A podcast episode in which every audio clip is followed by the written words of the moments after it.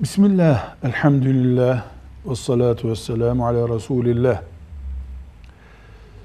İlim ümmeti, okuma ümmeti, düşünme, tefekkür ümmetiyiz.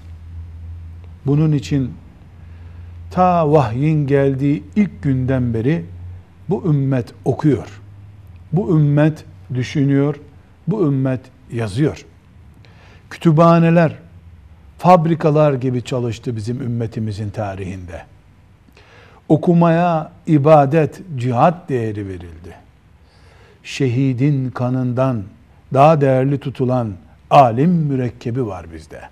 Bunun için bizim kültürümüzde alim ünvanları yani dini makamların en üstününü temsil eden ünvanlar çok meşhurdur. Bir numaralı ünvanımız alim ünvanıdır. Alim ki çoğulunu ulema şeklinde kullanıyoruz. Alim Allah'ı bilen ve Allah'tan en çok korkan insan demektir. Özellikle bu deyimi tekrar kullanıyorum. Alim Allah'ı bilen ve Allah'tan hakkıyla korkan insandır. Çok bilen alim değildir, bilgindir. Biz alim deyince Allah'ı ve onun dinini en iyi bilen, gereği gibi Allah'tan korkan ve ümmete kendinden aşağıdaki tabakalara örnek olan insanı kastediyoruz. İkinci ünvanımız muhaddis.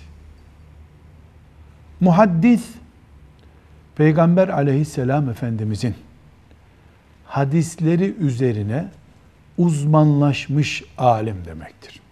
Binlerce, on binlerce hadis bilen, hadisleri bize ulaştırmada emeği olan insan muhaddis olarak anılır. Müfessir ise Kur'an-ı Kerim'in derin ilimlerine vakıf olan, tabii ki Kur'an-ı Kerim'i de ezber bilen ama Kur'an ilimleri üzerine uzmanlaşmış insan demektir. Ona da müfessir diyoruz. Kari diye bir alim ünvanı var bizde. Kari, Kur'an-ı Kerim'i çok iyi ve farklı rivayetlere göre okuyabilen kimse demektir. Fakih ve çoğulu fukaha olan bir kavramımız var. Hadis, tefsir, akide gibi diğer bütün ilimlerin hepsinden Müslümanın günlük hayatı için gerekli incelikleri çıkarabilen, ilmin pratiğini İslam toplumuna kazandıran ilim dalına fıkıh deniyor. Bu işi yapana da fakih adı veriliyor. Mesela İmam Bukhari muhaddistir. Taberi müfessirdir. Ama Ebu Hanife rahmetullahi aleyh fakihtir. Ne demek? Biri çok iyi Kur'an'dan anlamıştır. Biri hadisten çok iyi anlamıştır. Biri olan Ebu Hanife de rahmetullahi aleyh hepsinden anlayıp bize en kolay yarayacak şekilde kullanılır hale getirmiştir. Bir de şeyh kavramı vardır. Bizim günlük hayatımızda şeyh bir tarikatın başındaki büyük olarak kullanılmaktadır. Ama asıl İslam literatüründe yani geçmişimizde şeyh kelimesi bir konuda uzmanlaşmış, büyümüş şahsiyet demektir. Mesela Şeyhul İslam deniyor.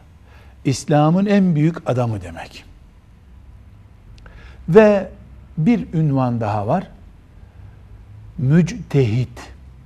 Müctehit içtihad edecek düzeydeki büyük alim demek. Ebu Hanife müctehittir. İmam Şafii müctehittir. Bu seviye yani müştehitlik seviyesi alim olmanın da çok üstünde bir seviyedir.